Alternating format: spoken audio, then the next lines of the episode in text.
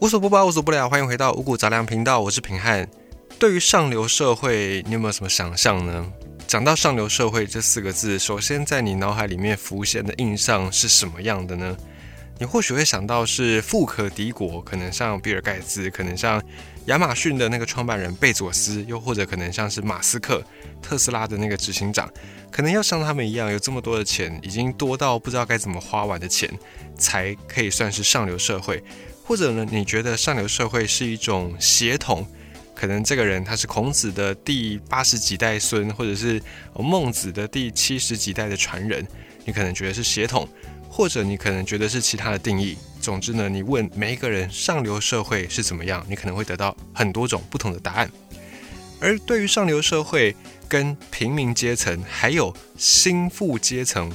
就是心腹阶层是什么呢？我先讲一下，就是它是。原本可能不是上流社会，然后可是在他这一代，他突然晋升成接近上流社会的这群人，叫做心腹阶层。比方说，很多白手起家的人，他的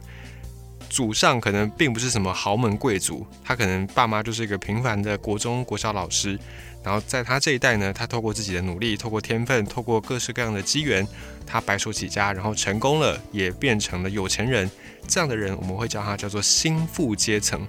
而上流社会跟平民阶层的差别，我们很好理解。那上流社会跟心腹阶层他们的差异在哪里呢？最核心的差异其实是在于生理层面。也就是说，上流社会的人因为生理层面的原因，他们会非常的讲究，极端的讲究各式各样的品质，食衣住行、娱乐，甚至讲究礼节，他们会去讲究这些东西的品质。那当然，上流社会在每个不同的文化底下会有不同的定义。比方说，在东亚，我们所熟悉的东亚，包含中国、包含日本、包含台湾、韩国等等这样的东亚社会，我们的文化呢，告诉我们说，张扬、铺张、炫耀不是一个美德，是一个不好的事情。所以呢，在东亚地区的上流社会，他们在食衣住行能够被外界看到的衣跟行这个部分呢，他们可能就会保持低调。可是呢，保持低调绝对不代表他们就不重视这个十一住行的衣跟行的品质。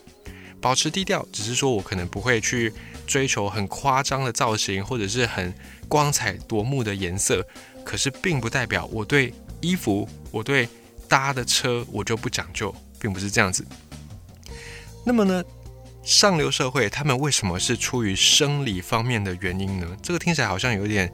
很不合理。就是大家不是都是人吗？大家不都一天吃三餐吗？不都要睡觉睡八个小时吗？这些上流社会的人有哪一些不一样吗？那难道这些不一样能够让他们因此从平民变成上流社会吗？如果我们要了解这个背后的原因呢，我们必须要先厘清几个重点。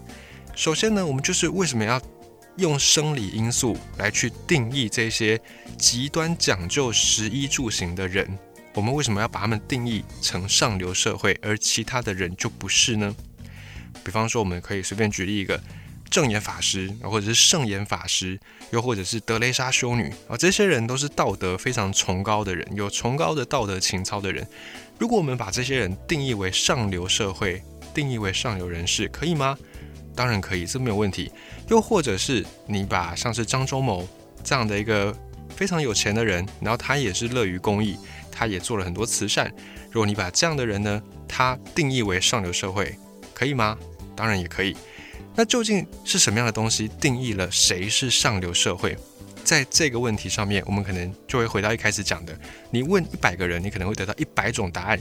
有的人告诉你说，必须要有高的道德情操；有的人告诉你说，他必须要很有钱，而且还要很热心公益。有的人告诉你说，他必须还要血统纯正，比方说他的祖上可能是来自某一个皇室贵族，他是某个皇室的后裔，你就会得到很多种定义。那如果这样子去定义的话呢，就会变成大家都有各自的答案，就没有一个讨论的标准，就变成你说你有理，我觉得我有理，没有办法继续去讨论这个事情。而且呢，假设我们刚才讲到，在东亚的文化里面，铺张张扬是一个。不被接受的概念，至少它不是一个好的概念。如果我们用这个定义去定义上流社会的话呢，那么在阿拉伯世界里面就没有上流社会了，因为在阿拉伯世界，他们并没有低调这个词，他们的字典里面是不存在低调这件事情的，是他们非常习惯奢靡铺张炫耀，而且他们的这种炫耀也可以堪称是世界之最。比方说，你可以之前在网络上面看到一些图片啊，是用那种纯金打造的厕所，然后马桶也是纯金打造的，这个就是出自于阿拉伯世界的一个图片。所以，如果我们把上流社会的标准用我们各自的想象去定义的话呢，那就会变成大家。就没有办法在同一个空间上面去讨论，所以先定义，先把上流社会这个名词给定义好，是整个讨论最重要的事情。可是要定义上流社会呢，却不是这么的容易，就是我们必须要去找出一个标准值。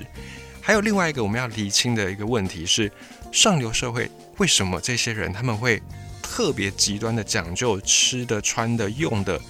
搭的车，或者是走的走的路。或者是用的交通工具，又或者是他们的礼节，为什么他们会极端讲究这些事情呢？有人会觉得说啊，他们极端讲究这些东西，就是看起来会很气派，然后看起来会很高高尚，那这个就会让一般人呢感觉到他们跟平民是不同的，是不是同一个等级的？那也有的人会觉得说啊，这些人极端的讲究这些食衣住行娱乐，就是一种矫情，就是一种做作。就是一种在那边 gay 白，哦，讲难听一点是这样的，就会有人会有这样的一个想法，然后他们也会想说，那你看有钱人跟我还不是一样，一天都吃三餐，睡还不是都只睡一张床，住还不是都只住一间房子，所以他们特别去讲究这些东西呢，就是一种铺张，就是一种浪费，就是一种炫耀。也有人会这样想，那这两种方两种看法对于上流社会来说呢，其实都不能完全算是真实的全貌。就只能算是瞎子摸象，都大家都只看到一个部分而已。好，首先呢，我们要来讨论说上流社会到底是怎么样的一群人。之前呢，我们必须要先定义一下。首先呢，上流社会的这些标准，一定它是一个有意义的，至少对这个成员，对被定义的这些成员来说是有意义的。好，想象一下哦，假如。今天你住在台湾好了，好，我们都住在台湾。那有一个学术机构开始要研究台湾的一些民调，研究台湾的一些台湾人的日常等等。好，总之呢，就是去研究台湾的一些事情。那这个时候呢，这个研究组织他们把台湾，比方说在二零二零年，他们有一些时间上的限制，你要在二零二零年你待在台湾的人，你才可以被算作台湾人，才可以被算成这一次研究里面的台湾人。所以呢。他们就定义了，好，二零二零年还住在台湾的人，就对于这个研究来说就是台湾人。可是呢，对于我们被定义的这些人，对我们来说，这个台湾人的标签并没有什么意义嘛，它只对这个学术机构有意义。对于我们这些平民老百姓来说，哦，我可能二零二零年我因为疫情我困在别的国家，我不在台湾，那我不是台湾人，我不是这个研究里面所需要的台湾人。可是呢，到了二零二一年，疫情稍微缓和了。我回到台湾来，那我这时候我又是台湾人，可是是不是台湾人这件事情对我来说没有意义嘛？所以呢，这个就没有这个标签就不是那么重要。所以，比方说你如果定义说，呃，有钱的人他们是上流社会，或者是有血统纯正的人他们是上流社会，可是呢，这些标签如果对这群人没有意义的话，那这一个讨论也没有意义。所以呢，我们必须要去排除一个状况，就是上流社会。这四个字一定要是对这个上流社会被定义的这些人，一定要对他们有意义，否则这个讨论就不需要存在。好，再来第二个状况是，这一群人，这一群上流社会，他们是一个自发形成的社交圈，而且呢，他对于在这个圈圈之外的人也有吸引力。如果这个圈圈对这个圈圈以外的人没有吸引力，那我们也不用去讨论这个事情。而上流社会。之所以要被我们讨论，就是因为它对于这个上流社会里面的人，这个标签是有意义的，而且再来是这个圈子呢，也是在圈子以外的人费尽心思想要加入的。我们一定要先确保这两点是上流社会的一个特质，才有办法继续讨论下去。在第二个情况，我们来假设一下，假设有一个研究高等数学、研究微积分的群组。然后呢，这些人呢，他们就各自组成了一个研究微积分的讨论群，啊，里面可能有大学教授啦，可能有天才儿童啦，或者可能有对数学非常痴迷的业余爱好者等等。好，他们就组成了这个微积分研究团。那微积分研究团呢，对里面的人来说有意义。那他们这个团的存在可以帮助他们互相交流、互相的切磋学习。可是呢，这个团这个微积分讨论群组对于这个圈圈之外的人，对于我们这些平民百姓来说，一点吸引力都没有。因为我们大部分的平民，我们一辈子都学不会微积分，照样可以过生活。所以这个时候呢，这个微积分讨论群，它就不具备一个被讨论的意义，因为它对大部分的人来说是不存在吸引力的。而上流社会这个词呢，并不是它对于大家来说，对于大多数的人来说，应该是具备一定的吸引力的。想一下哦，我们刚才讲到说，阿拉伯里面有个王室嘛，沙特王室。他们是有钱而且很炫耀，所以如果你用一些有钱但不炫耀的定义去定义上流社会，那么马上这个沙乌地沙特王室就会打你的脸，就让你这个定义直接失败。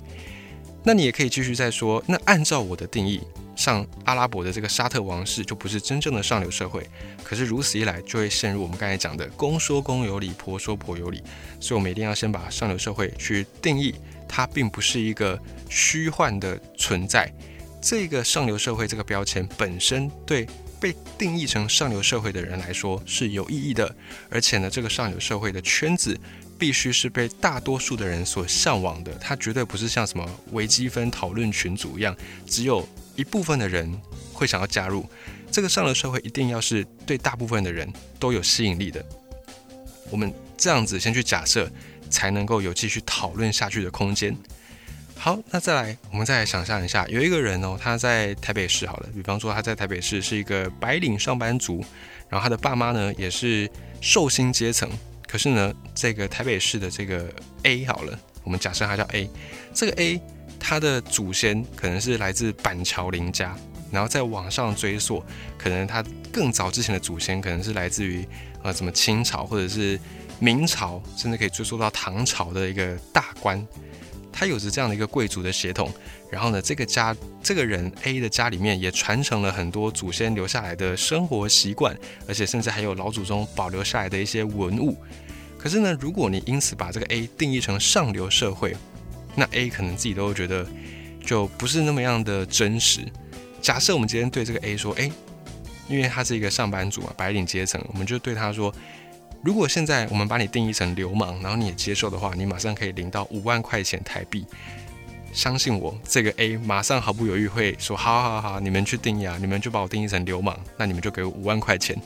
A 应该会很乐于这样去做，因为钱不拿白不拿。那我们去定义 A，他到底是上流社会还是他是流氓，对 A 来说都产生不了什么样实质的影响。所以这个时候呢，就会变成我们刚才讲的，他一定要是对某一个人。对这个全体的人有实质的意义的，否则呢，就会像这个 A 一样，我们说他是上流社会，他就是；我们说他是流氓，可以拿五万块，他也想拿，他也会自愿当流氓，就会变成这个状况。那另外呢，我们再假设，假设今天有两个人，一个 A，一个 B，然后这个 A 跟 B 呢，他们他们的祖先都是有名的人，比方说 A 是孔子的可能第不知道几代孙，然后这个 B 呢也是孟子的。不知道第几代孙，那这两个人呢？他们就碰面了，因缘机会碰面之后，他们感觉啊，自己比亲生的这种兄弟都还要亲，因为他们祖先呢是孔子跟孟子嘛，就是有这种师徒一门的感觉，所以他们也就创立了一个群组，叫做孔孟一家亲。哦，假设我们就创了这个群组，然后每天在这个群组里面聊得非常的开心，甚至呢，他们后来又找到更多的后人，比方说曾子的。不知道第几代传人，然后甚至是荀子，还有老子，不知道第几代传人，他们就全部聚在一起，然后变成一个春秋百家群组这样。那这个群组从来没有对外人有什么样的吸引力，然后大家可能就觉得，哦，还蛮酷的，就是孔子跟孟子他们的后人现在还还在世界上，然后他们还彼此认识。对于平民百姓来说，大概就是这样的感觉。然后你。不会特别想要去加入他们的这个什么春秋百家后人群组，因为这个群组对你来说没有太大的意义，就你也不是春秋百家的后人，那你对这些思想你也没什么兴趣，所以对一般的平民百姓来说，不会想要加入这个圈子，这个也就不符合我们对于上流社会的一个定义。好，那你说上流社会假设不讲钱，假设不讲血统，那我们讲精神好了，讲道德好了。道德情操很高的人，或者是教育程度很良好的人，又或者是很有修养的人，这样的人能够算上流社会吗？这个定义可能也是会有一些问题，因为像是道德情操，或者是像是良好的教育程度，或者是很好的修养，这些能力呢，他一个人有就是有嘛，没有就是没有。今天你读到了博士，你已经取得了博士学位，你已经拿到毕业证书，那某一天这个毕业证书因为一些意外可能被烧掉了。可是你的博士身份会因此就消失吗？不会嘛，因为你已经读过那个学位，你已经取得这个能力了。就像你骑脚踏车一样，你会骑脚踏车，你就是会骑。今天这个脚踏车被撞坏了，你还是会骑脚踏车。那道德情操这种东西也是这样，你有就是有嘛，跟你在什么圈子，跟你在什么群体，跟你在什么样的阶级完全无关。如果你要把这些能力定义成上流社会的话，那其实也是没什么意义的。那这个上流阶层。上流社会这个标签对于这些人来说也没有什么任何的意义。比方说，在台湾我们很熟悉的一个善人哦，陈树菊阿妈，他就是菜贩嘛出身，他在市场卖菜，可是呢，他行善不遗余力，他也是捐了很多的书，捐了很多的钱，然后去盖学校啦，或者是帮助一些小朋友什么之类的。像这样的一个人，他有非常好的道德情操，他也有很好的修养。可是呢，你如果把它定义说他是上流社会，好，你当然可以这样定义。但上流社会这个名词对陈述菊阿妈来说，并没有任何的影响。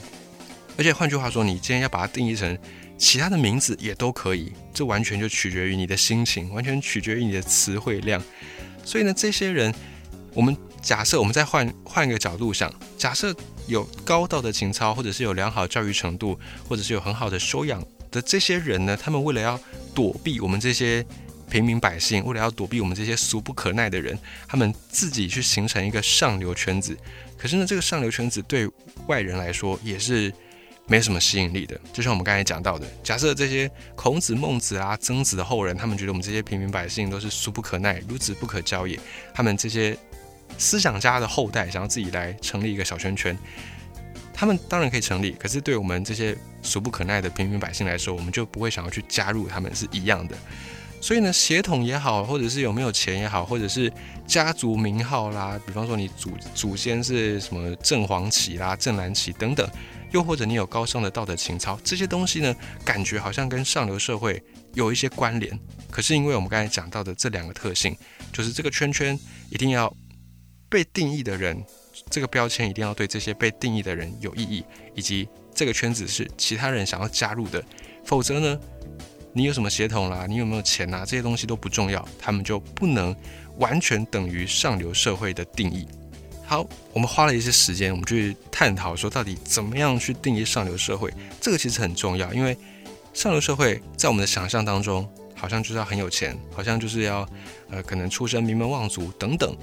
或者你要是贵族、国王的后代什么的，你才可以被称之为上流社会。但我们一开始讲到的上流社会之所以是上流社会，并不是因为以上的这些原因，而是因为他们对于食衣住行出自于他们生理上的因素，所以他们对这些东西非常的讲究，才让他们成为上流社会。这个是我们在这个阶段先得到的一个结论。我们先把篇幅按在这个地方，因为关于上流社会的定义呢，其实还有很大一部分能够去探讨的。